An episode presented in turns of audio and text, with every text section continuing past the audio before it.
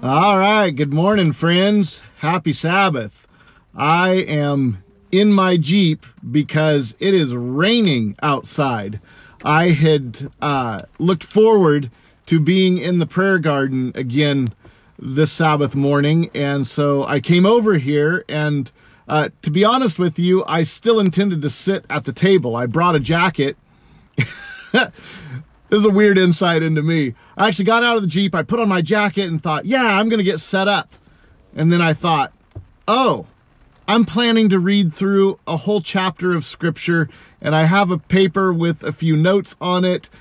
Uh, I don't think rain is going to treat those very well. So here I am uh, in the Jeep uh, but I strategically positioned it so that you can see uh, that the garden is in the background. Hi, friends that are joining. It's good to see you guys.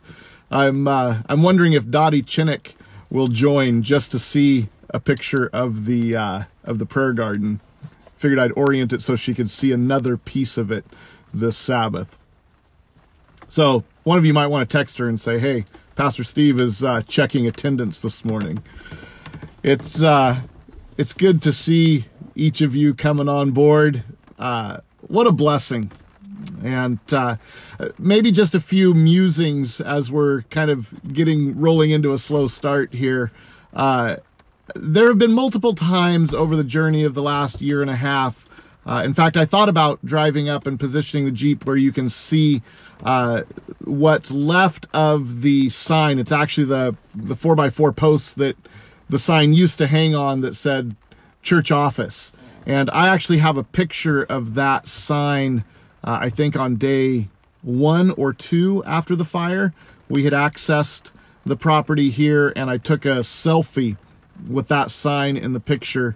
Uh, and that was one of those moments where I just thought to myself, how did we get here?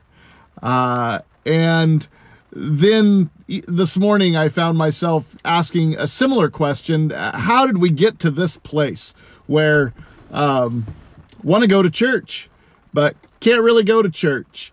And uh, by the way, I'm wearing a, a hoodie, and you might think, well, that's not really church wear. Yeah, don't you judge me. You're probably wearing sweatpants too. Uh, I'm not wearing sweatpants. I'm wearing jeans. I am wearing a sweatshirt. Uh, but how did we get here to a place where this is the way we do church right now? Um, and in life, I find that there are moments where, in my own personal journey, I have asked the question how did I get here? Uh, what steps did I take that uh, landed me in this position? And I'm grateful for Scripture because it is a way of finding ourselves in life's journey. And one of the most helpful things my dad said to me over the years is he said, Steve, he said, God loves you. Uh, he doesn't want you to have to learn from your own mistakes. That's why he gave us scripture, because we can look at characters from history and learn from their mistakes. Uh, sort of a roadmap and how not to follow in those footsteps and avoid the pitfalls. You can learn from other people's mistakes. Again, this is kind of the thought process of uh, how did I get here, sort of a, a question. This past week, we have been doing short devotional thoughts on Pilgrim's Progress, and I titled this morning's message uh, Destination Unknown with a question mark because the blessing of the Christian journey is that the destination is not unknown. It is clear. Christ's goal is for us to have eternity with us. So here's an interesting sort of question I want to pose for us is how do we uh, sort of plot ourselves and how do we find our way on life's journey using scripture because God doesn't want us just to have our pilgrimage be a circular winding along finding our way. It is truly God wanting to say, here's where you can plot yourself and here's where I'm leading you. The destination is not unknown. It's clear. It's an eternity with me, where tears are wiped away and all things are made new. By the way, um, I there's not really a good place to put this in, but um, we did lose two of our well, lose is not the right term, especially in context of our conversation. Marna Benton passed away last Sabbath, and Paul Maniluska uh, early on Wednesday. So, is that their destination? No, we grieve their passing because it's a loss for us in the time being, but there is an eternity waiting and a destination that God has clearly for those who rest in Him. So I want you to turn in your Bibles to Matthew chapter 26. We're actually going to read most of the chapter. Matthew chapter 26, because this is um, this is a journey that Peter went on, and I want to sort of plot his journey on the map because we can learn from it. And though it is one of the um, the saddest dramas played out in the story of Jesus, especially around the crucifixion, it is one of the most hopeful stories told because the end of it brings him back into a place where his eternity is secure in Christ and his destination is on track with Jesus. So uh, let's just pray as we dive in. Hopefully, you have a Bible in front of you. Matthew chapter 26. We're going to begin reading uh, in verse 26 and read through most of the rest of the chapter. So bow your heads with me this morning. Heavenly Father, we thank you so much for the blessing of being on this journey with you, and that our destination is not unknown, but it is clear and it is real and is something you offer to each of us, like we talked about last night, through grace. And Lord, this morning as the rain is falling, uh, I pray that you would rain your spirit upon us, that we would sense the refreshing influence of you in our lives that brings new life and new growth. And so, as we look at the story of Peter, uh, I pray that you would bring hope and courage into our hearts. In Jesus' name, amen. So, we're going to read through uh, verse by verse and then come back on uh, back to verse 26 read through and go through point by point. Man, it's so fun to see each of you popping on. Uh, I do feel like I'm at church a little this morning. So, starting in verse 26, uh, actually, I'd like to start in verse. Yeah, 26 is good. Maybe I should give you a context, then we can start in verse 26. This is uh, finding Jesus and the disciples in the upper room as part of the Last Supper and so you find them eating in verse 26. While they were eating, Jesus took some bread, and after blessing, he broke it and gave it to the disciples and said, Take, eat, this is my body. And when he had taken a cup and given thanks, he gave it to them, saying, Drink from it, all of you. For this is my blood of the covenant, which is poured out for many for forgiveness of sins.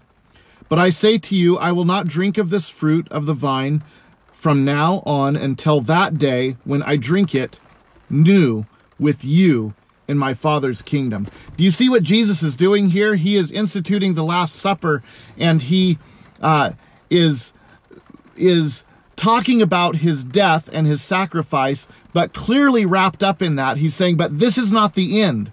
This is the final, this is not the final destination. In fact, as a pledge, as a covenant with you, you drink, you eat. I won't until that day in eternity when I can eat and drink with you. By the way, it's going to be a really enjoyable experience. Uh, this coming Sabbath, Randy Waring is scheduled to be the speaker for church, and he will be hosting uh, an in home, or maybe I should say, he will be facilitating an in-home communion service where each of us in our homes uh, can have some grape juice and some unleavened bread. My favorite makeshift unleavened bread are wheat thins, by the way. It's just, it's unleavened. There's a little bit of salt. It's yeah, wheat thins is going to be what we use. But Randy's going to lead us in a communion service together as families in our homes, and it's going to be a blessing. And I want you to know that, uh, or notice that the story we're about to dive into is right on the heels of this communion service. Because Jesus wants us to know that wherever our path has taken us in life, we can come back to the communion service and a repentance and a wholeness in Him. And so this is a blessing that this story is couched or introed by the last story or the Last Supper story. By the way, my ADD is kicking in with comments. Keep them coming, by the way. Uh, but it makes me want to just sort of go with the comments as we go along, which feels like a round circle Bible study, which is exactly what we're going for this morning. So, uh, so now verse 30. After singing a hymn, they went out to the Mount of Olives, and we follow their story here. I want us to basically begin this story by realizing that this is the progression of Peter's experience to denial. In fact, maybe we could have titled this morning's message, The Road to Denial. I actually would like to title it The Road Back from Denial, because that's really what the story is.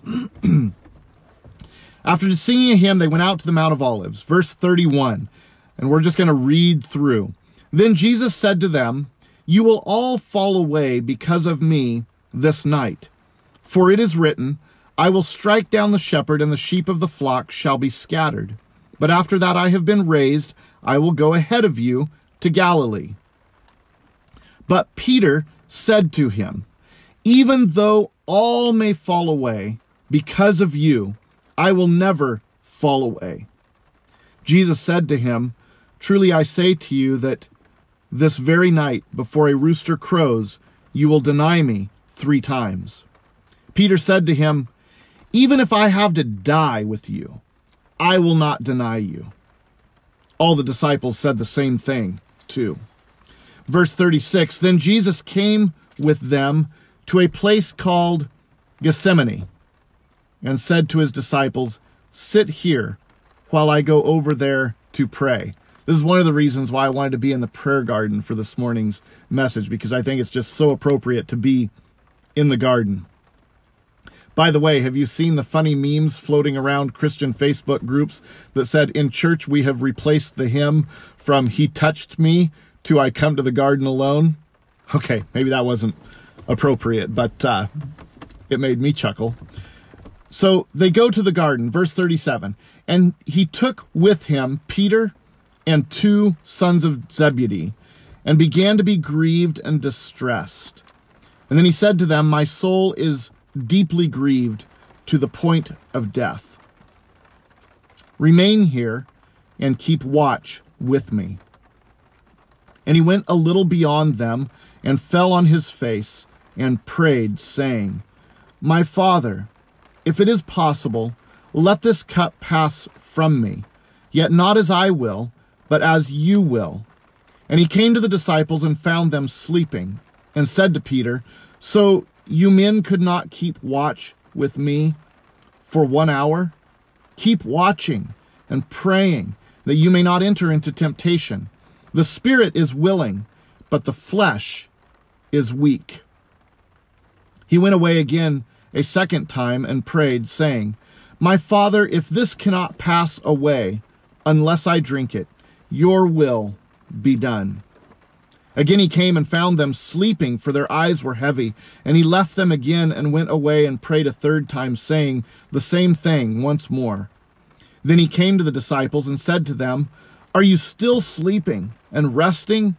Behold, the hour is at hand, and the Son of Man is being betrayed into the hands of sinners. Get up, let us be going. Behold, the one who betrays me is at hand. While he was still speaking, behold, Judas, one of the twelve, came up accompanied by a large crowd with swords and clubs, who came from the chief priests and elders of the people. Now he who was betraying him gave them a sign, saying, Whomever I kiss, he's the one. Seize him. And immediately Judas went to Jesus and said, Hail, Rabbi, and kissed him. And Jesus said to him, Friend, do what you have come for. Then they came and laid hands on Jesus and seized him. And behold, one of those who were with Jesus reached, and we know that from the other narrative to be Peter, reached and drew out his sword and struck the slave of the high priest and cut off his ear. Then Jesus said to him, Put your sword back into its place, for all those who take up the sword will perish by the sword. Or do you think that I cannot appeal to my Father, and he will at once put at my disposal more than 12,000 legions of angels? How then will the scriptures be fulfilled which say that it must happen this way? At that time, Jesus said to the crowds, Have you come out with swords and clubs to arrest me as you would against a robber? Every day I used to sit in the temple teaching, and you did not seize me then. But all of this has taken place to fulfill the scriptures of the prophets. Then all the disciples left him and fled. Verse 57 Those who had seized Jesus led him away. If you're just joining us, uh, this is Matthew chapter 26, verse 57. Those who had seized Jesus led him away to Caiaphas, the high priest, where the scribes and elders were gathered together. But Peter, who followed him at a distance, as far as the courtyard of the high priest, and entered in and sat down with the officers to see the outcome. Now the chief priests and the whole council kept saying to obtain false testimony against Jesus so that they might put him to death. They did not find any, even though many false witnesses came forward. But later on, two came forward and said, This man stated, I am able to destroy the temple of God and to rebuild it in three days. The high priest stood up and said to him, Do you not answer? What is it that these men are testifying against you? But Jesus kept silent, and the high priest said to him, I adjure you by the living God that you tell us whether you are the Son, or Christ, the Son of God. Jesus said to him, You have said it yourself. Nevertheless, I tell you that hereafter you will see the Son of Man sitting at the right hand of power and coming on the clouds of heaven. Then the high priest tore his robes and said, He has blasphemed. What further need do we have of witnesses? Behold, you have now heard the blasphemy. What do you think? They answered, He deserves death. Then they spat in his face and beat him with their fists, and others slapped him and said, Prophesy to us, you, Christ, who is the one, who is the one who hit you? Now Peter, sitting outside in the courtyard, and a servant girl came to him and said, You too were with Jesus the Galilean. But he denied it before them all, saying, do, I do not know what you are talking about. When he had gone out of the gateway, another servant girl saw him and said to those and said to those who were there, This man was with Jesus of Nazareth. And again he denied it with an oath. I do not know the man. A little later, the bystanders came up and said to Peter, Surely you too are one of them, for even the way you talk gives you away. And then he began to curse and swear, I do not know the man. And immediately a rooster crowed, and Peter remembered the word which Jesus had said, Before a rooster crows, you will deny me three times. And he went out and wept bitterly. There's so much in, in these couple of verses here that um, we could spend a lot of time on this, and I'm I'm tempted to go down those pathways. I mean, the pieces where this servant girl is able to say, You've been with Jesus because you talk like it. This is such a cool thing that, that when we have been with Jesus, it changes the way we talk and it changes the way we carry ourselves. Now, I know that there's some Galilean piece in there and such too with identification with Jesus, but I love where it says, You've been with him. I can hear it in the way you talk. I think there's more to that than just being a Galilean. Peter then tries to sort of uh, change the way he talks and uses vulgarity and and tries to sort of go down that path. But I think probably one of the pieces that stung Jesus the most is when Peter says, I do not know the man. Because remember, Jesus had been one of the very, or Peter had been one of the very first to say, You're the Christ. When Jesus had said, Who do people say that I am? And they said, Oh, some say you're this prophet or that prophet or a prophet. And then Jesus says, But who do you say that I am? It was Peter who said, You are the Christ. So I think when Peter let that fly out of his lips that I do not know the man, that stung. So there's a lot in this. But what I want to focus on this morning is really Peter's road to denial. So go ahead and you might have to turn a page back to begin where we started in this page because I'm going to go through just a few verse by verse pieces here. We won't read word for word the whole chapter, uh, but I want to submit to you that there are um, at least six, probably seven, sort of mile markers along this road to denial for Peter. If you look at verse 33, I would say that this is milepost number one. It's the piece where Jesus is saying to them, You will be offended by me or of me tonight. Um, if you read it, verse 32, you can start there. After I have been raised, I will go ahead of you to Galilee. Verse 33, but Jesus said to him, Even though all may fall away because of you, I will never fall away. Jesus said to him, and that's where he talked about the rooster crowing. This is step number one. You find Peter in a mode of self confidence. Oh, that he had stayed in the mode of the Last Supper where he just said to Jesus, Well, then, if you have to wash me, don't just wash my feet, wash all of me. I'm, I'm all in need of you, Jesus. Instead, we find Peter being self confident in this piece where Jesus says, You'll be offended of me. Instead of Peter relying on Jesus saying, Jesus, I don't want to. Please save me from myself. How do I not go down that path? Instead, you find Peter sort of in the very beginning stages of a pathway toward denial saying, No, not me. I I won't deny you, Jesus. If you're taking notes, I would go ahead and write down uh, step number one on the road to denial, or mile marker number one, is self confidence rather than confidence in Jesus.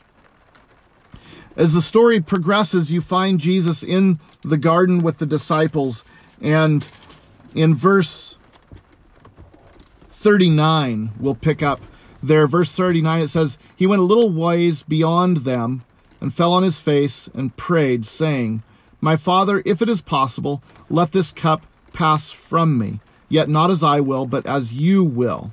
Remember, just before that, in verse 37, he had taken Peter and two others and said, Please watch and pray with me. But in verse 30, well, actually, verse 40 says, When he came to the disciples and found them sleeping, he said to Peter, by the way, it's interesting, the disciples were, were sleeping, but Jesus was especially trying to snap Peter out of this progression. He said to Peter, he said to Peter, So you men could not keep watch with me for one hour? Keep watching and praying that you may not enter into temptation. The spirit is willing, but the flesh is weak. Step number two on this road to denial is sleeping when we should be praying. Jesus knew that tough times were coming. He knew that they were in uh, in progression toward Calvary, and so he had said and tried to warn them: Listen, you've got to rely on the Holy Spirit. You've got to be tapped into the Father. We've got to pray. Peter begins with self confidence, and then Step number two, he's sleeping when he should be praying. Oh, friends, I can I can go back through my life experience and pinpoint times where I can identify spiritual lethargy in my own experience. Remember that uh, that Scripture tries to wake up the church of Laodicea, saying, you know, you're lukewarm, and there's this idea that there's a sleepiness when we should be watching and we should be praying. So, number two is sleeping when we should be praying.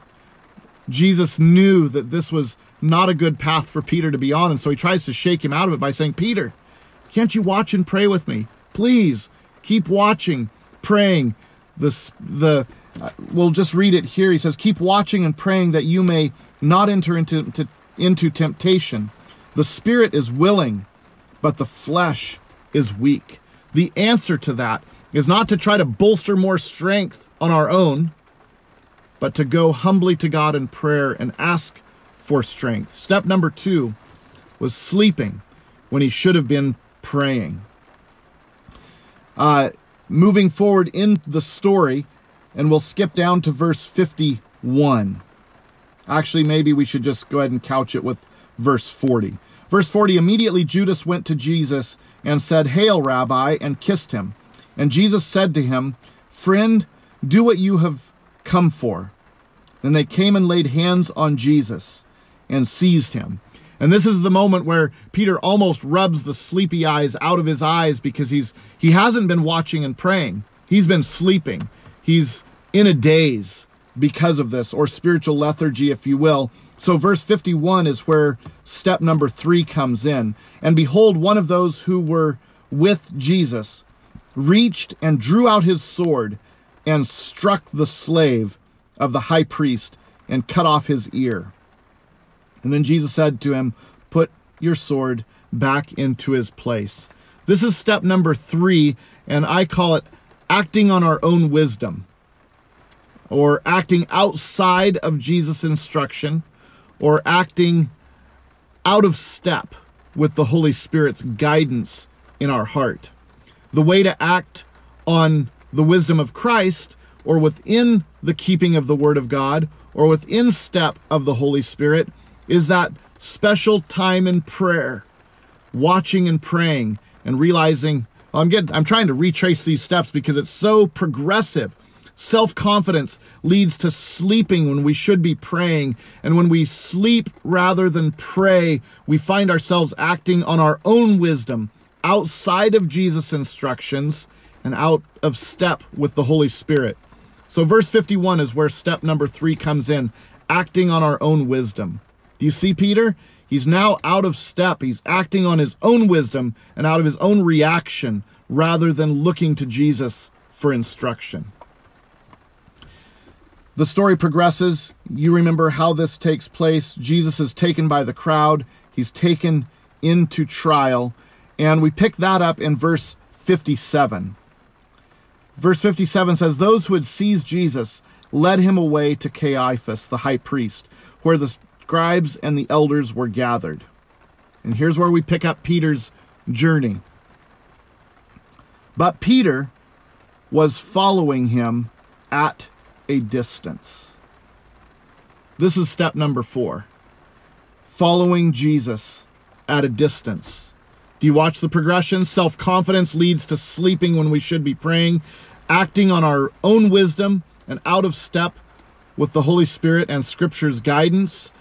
And then we find ourselves following Jesus at a distance, following him at a distance, not a closeness, not a connectedness, but following Jesus at a distance for much of Peter's story. In fact, this is almost unrecognizable of Peter because Peter has been clamoring to follow Jesus closely all the way up until now, but now he's he's following Jesus at a distance.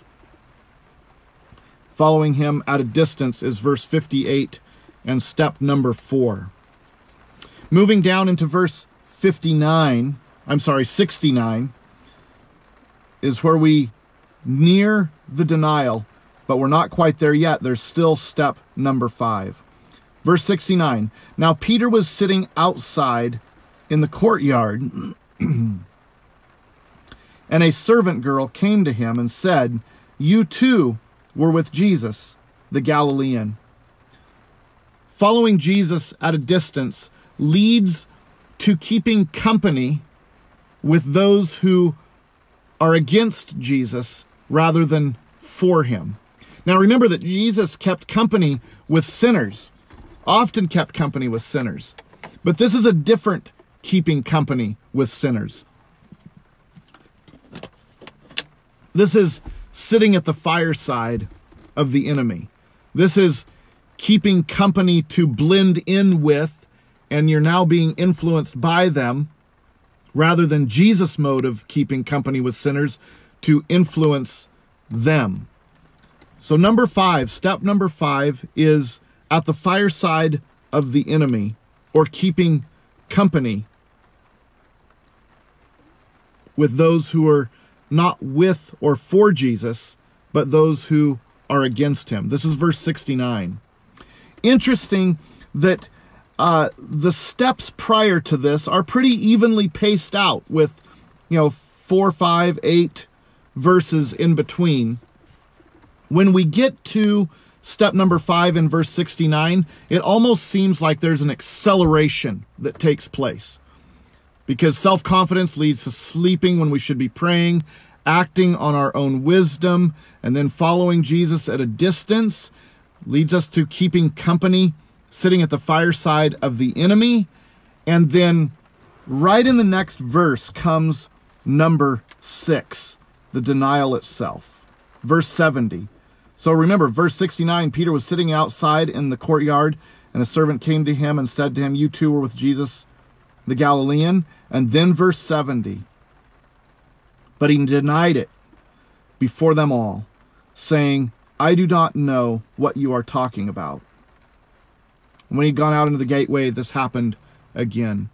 This is one of the most heartbreaking moments for Jesus because when all is on the line, his disciple denies him within his hearing. Ellen White brings out some commentary on this. She says that the look that Jesus, remember, Judas is also on a track, and you can follow these steps in his progression as well. But Judas uh, betrays Jesus. Jesus is in the courtyard. This kind of sideline story. The other character that's playing out in real time during this time. And Judas is watching, and he believes that he has forced Jesus' hand into revealing himself. And Judas begins to watch as his plan unravels because Jesus is not uh, miraculously removing himself or revealing himself. He's seemingly making no attempt to defend himself. There are those who are stepping up and falsely denying Christ. And if you study the Jewish judicial system, uh, Judas was holding the ace up his sleeve, so to speak, in the fact that there had been betrayal money. Because if it was shown that there was false witness or testimony, because the Jewish judicial system was set up to prove people innocent, not prove them guilty. And this is a whole study that I look forward to sharing at some point. We won't get too deep into it right now, but the Jewish judicial system was designed by God and it was designed to prove people innocent, not prove them guilty. So what happens is is that Judas, in a moment of desperation to uh, vindicate Jesus, because he sees this going going down in a way that he had not planned, he steps forward, throws the 30 pieces of silver on the floor, and says, He's innocent. Judas believes that at this moment he has vindicated Jesus and in showing that he was betrayed and that there was dirty blood money involved. That's why it was so devastating when the high priest says, What is that to us? Um, and Ellen White's commentary on this that is in that moment, Jesus looks at Judas, and eye contact is made, and Jesus, in a look of love and benevolence and forgiveness and grace, longs to communicate to Judas. This doesn't have to be the end of the road for you, Judas. You can still be my disciple. Um, remember that communication tells us that very little of communication is words itself, but that almost all of it, 70%, more than 70%, is body language and eye contact and those pieces. Um, Jesus communicates to, P- to Judas, I still love you. What's amazing to me in Ellen White's commentary on this is that she says that in the moment that Peter denies Christ and leaves the courtyard, there is a look exchanged between Peter and Jesus as well. And she says that the same look that she gave Judas in that moment is the same look that he gave Peter in this moment. Judas and Peter chose to react to Jesus differently in this moment. Peter's story ends tragically. I mean, I'm sorry, Judas's story ends tragically.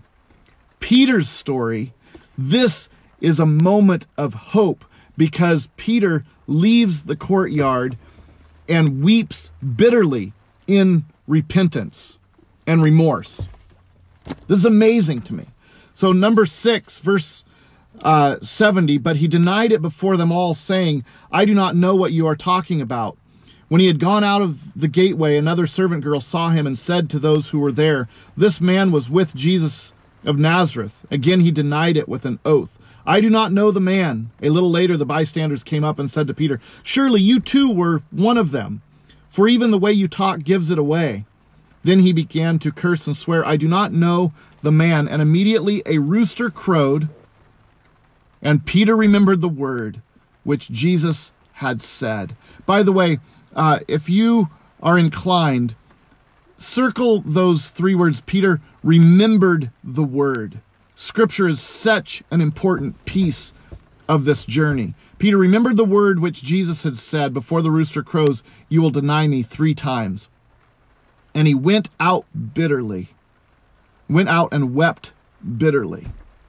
Friends, I want to tell you that there is hope in repentance because this is not the end of the journey. This is not the destination. In fact, this is the beginning of a return to Christ after denial. And this is what the Last Supper is all about. And I'm looking forward to next week with Randy Waring because remember that that Peter began at the Last Supper and progressed through this journey to denial, but the blessing and hope of the story is that Christ offers a reversal of this story. So I'd like for you to take and and this is this is sort of how here you go. So take that roadmap and turn it around. If you wrote your steps, which actually you just read it backwards, uh, but let's reverse those steps and look at how hopeful this journey is because denial is not the destination. A relationship with Christ and eternity with Him is the final destination. So follow this with me.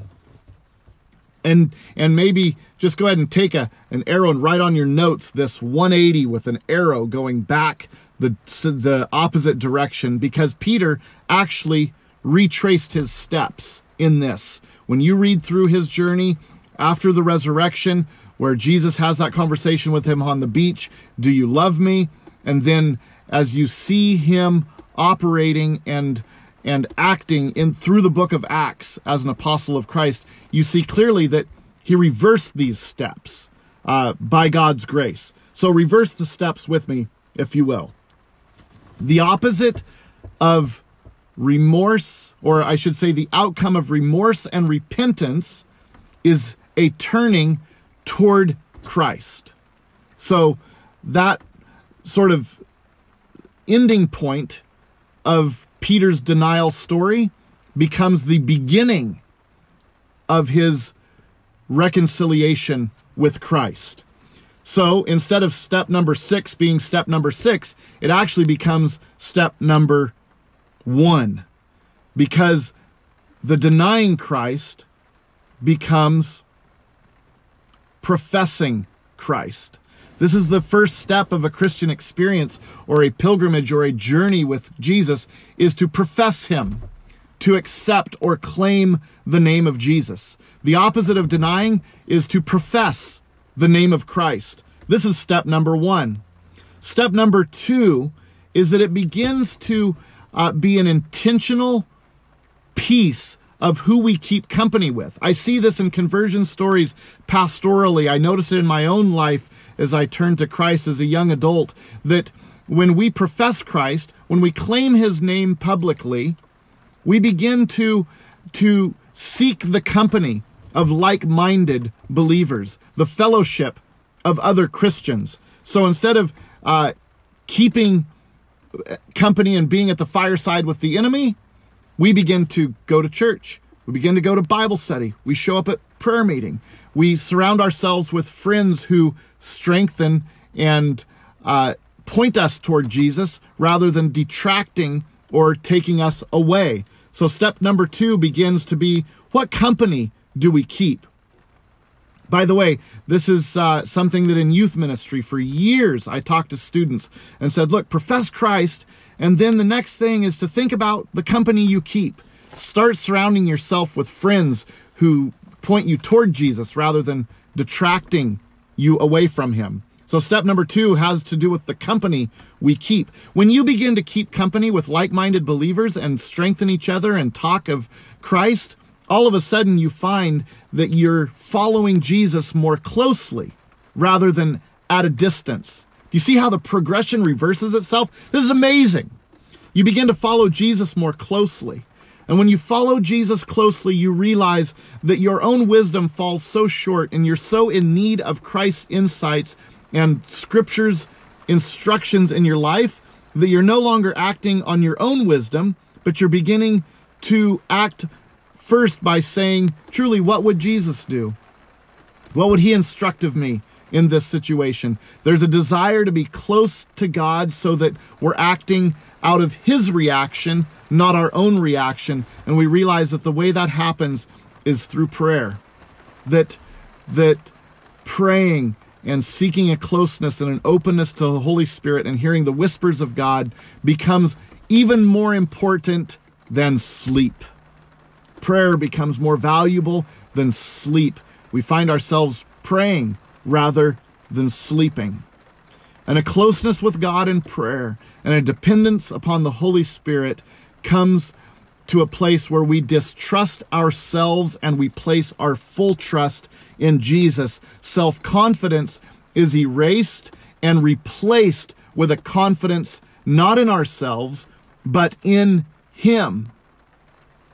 And the amazing piece of this is that that progression, when we reverse it back through, lands us right back at the Last Supper experience. No wonder Jesus instituted the Last Supper. And in John 13, when he uh, washes the disciples' feet and goes through the experience of the bread and the juice, he says multiple times, I've done this. You do this. As often as you do this, remember me, because truly the communion service is to remind us that Peter's journey does not end in denial. It actually ends in a closeness with Jesus.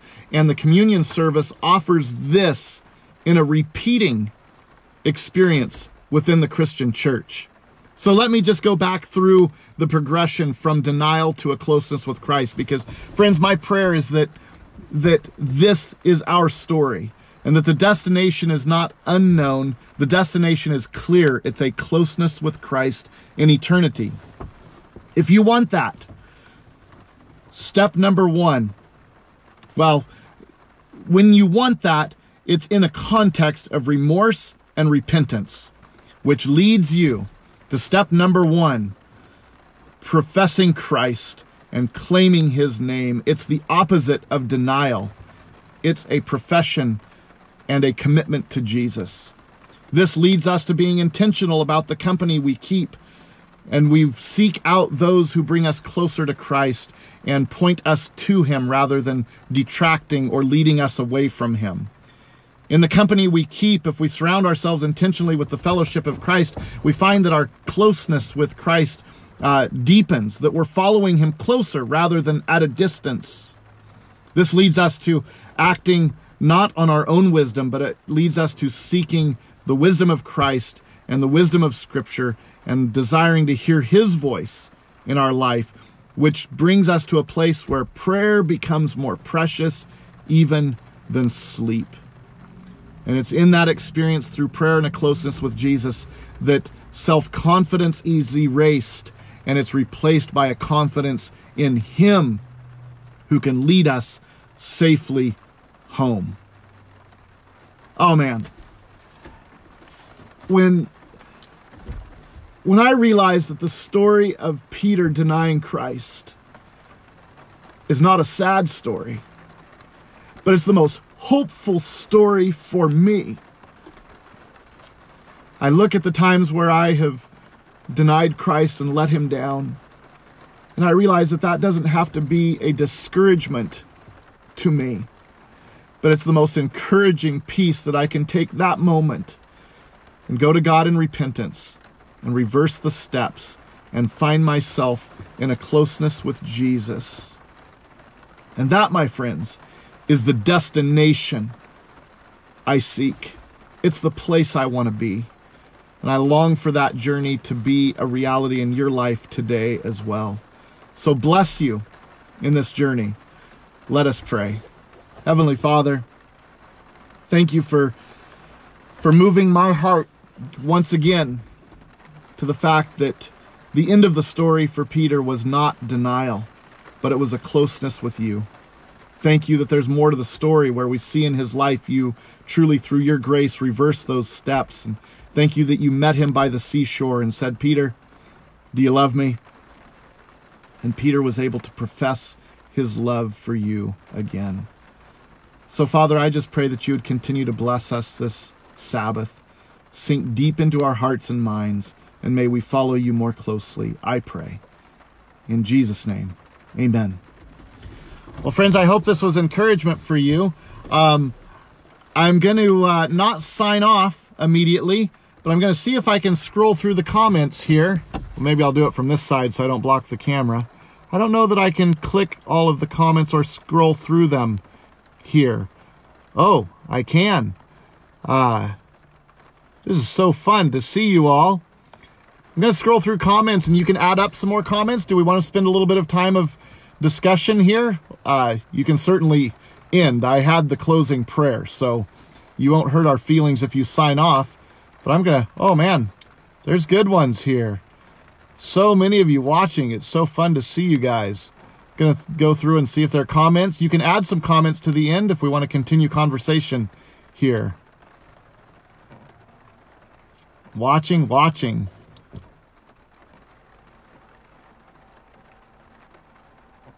Oh man, it's like we're at church. Yeah, those of you who are on, if you want to add up some discussion comments, I'm happy to sort of enter in in conversation too.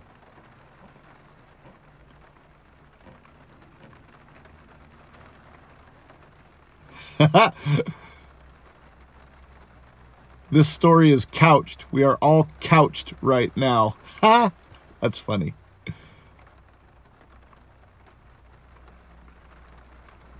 All right.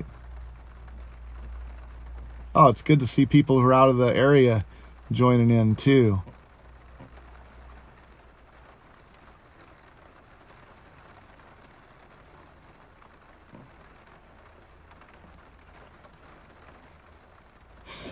Stanley's sleeping. Tell Stanley he should be praying. That's funny.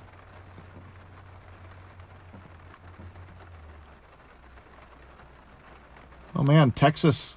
That's great.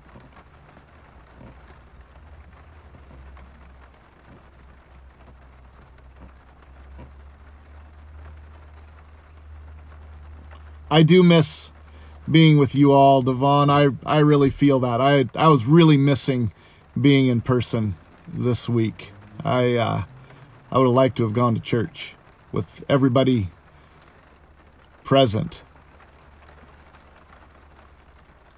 the rain in the background. Jeeps have a, uh, a fiberglass roof, so the rain uh, is a little bit louder. It's kind of like the automotive version of a tin roof. I remember uh, when I was growing up, we lived in a mobile home for a time, and as a kid, I got used to the rain uh, falling on the tin roof. And then we moved into a house, and I couldn't hear the rain, and I missed it so much. Yeah, family selfies would be great. I'd like to see your sweatshirts so that I'm not the only one.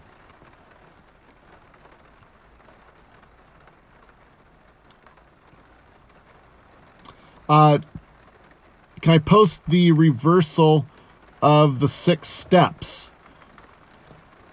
Yes. Or if someone took notes and wants to just put them in the comments, that'd be great too.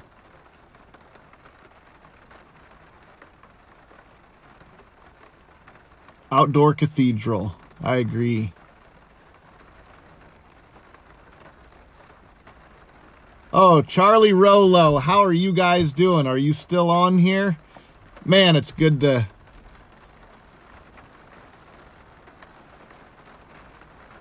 Good to see. How many came to church in pajamas?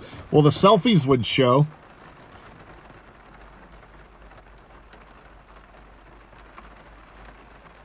Dashboard is a pulpit.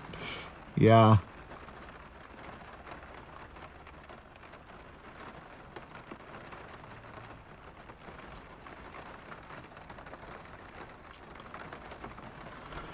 Person, uh, Doug saying, what personality difference were working to drive Judas' response as opposed to Peter? I don't know. I I can't I can't imagine that personality bents uh, would would that one would be more advantaged toward repentance than another. Uh, but I think certainly um, our choices in response to conviction um, make a difference. You know, I, I, to me, looking at the story of Judas versus the story of Peter, I find that that Peter was habitually soft toward the rebukes of Jesus, and Judas seemed to be a bit more hardened or cynical or less responsive. So you think of those times where where the anointing of Jesus' feet, you get insights into Judas saying, "Oh man, you know, you should have done it a different way." So there were points where I see interactions with Judas that Jesus' correction or example doesn't uh, reach a softness in Judas. It's a bit more of a a hardness of heart uh, and with Peter, almost every time I see his response become soft toward Jesus. So that piece in the upper room where Jesus said, "Look, unless I do this, you don't have a place for me."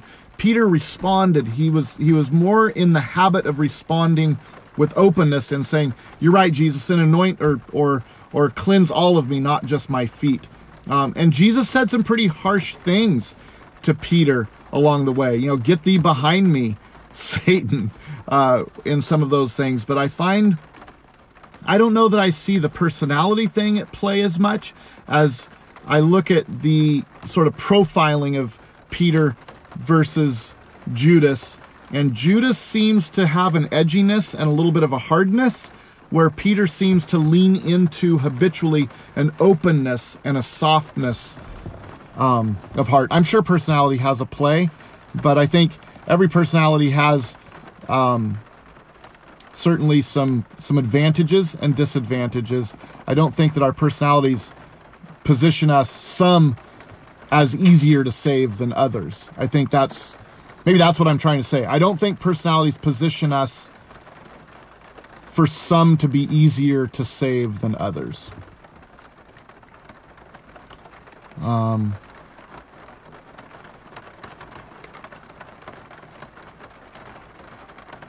looking through here a little bit more. Yeah, Mons, I'm with you. I love that what looks like our lowest point can become the turning point and a new way forward. I that's that's where this story instead of it becoming a being a sad story actually becomes one of the most hopeful stories of Scripture.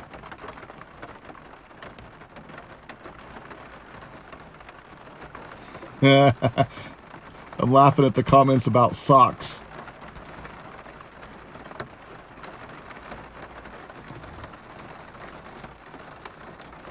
I can't click on them.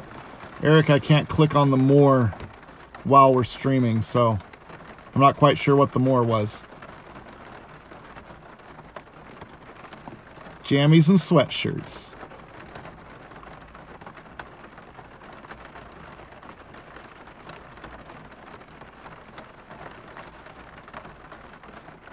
Yeah, Brielle, thanks for reminding that uh, you can click the bell on the Paradise Facebook, and then that way, when we do go live, it'll ding for you.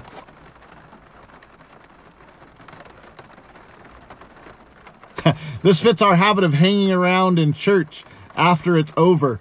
I really believe that that fellowship time after church is over is potentially the most important time together. When our leaders went up and looked at the church in British Columbia, we loved that the foyer uh, held as many people as the sanctuary, and that was intentional for them.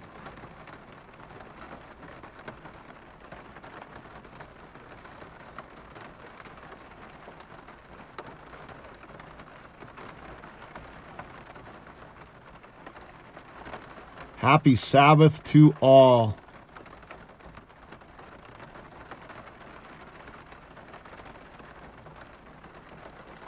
How much of our church actually happens in this parking lot? Amen, Joel. Hi, Brittany. All right. Well, this was fun. Man, bless you guys. Have a good Sabbath and take hope in Jesus because uh, the final destination, the final destination is to be with Him in eternity and with the loved ones who we miss. And when all tears are wiped away, uh, let that be our final destination is to be with Jesus. Amen. Amen. Amen. I'm going to click out. Love you all.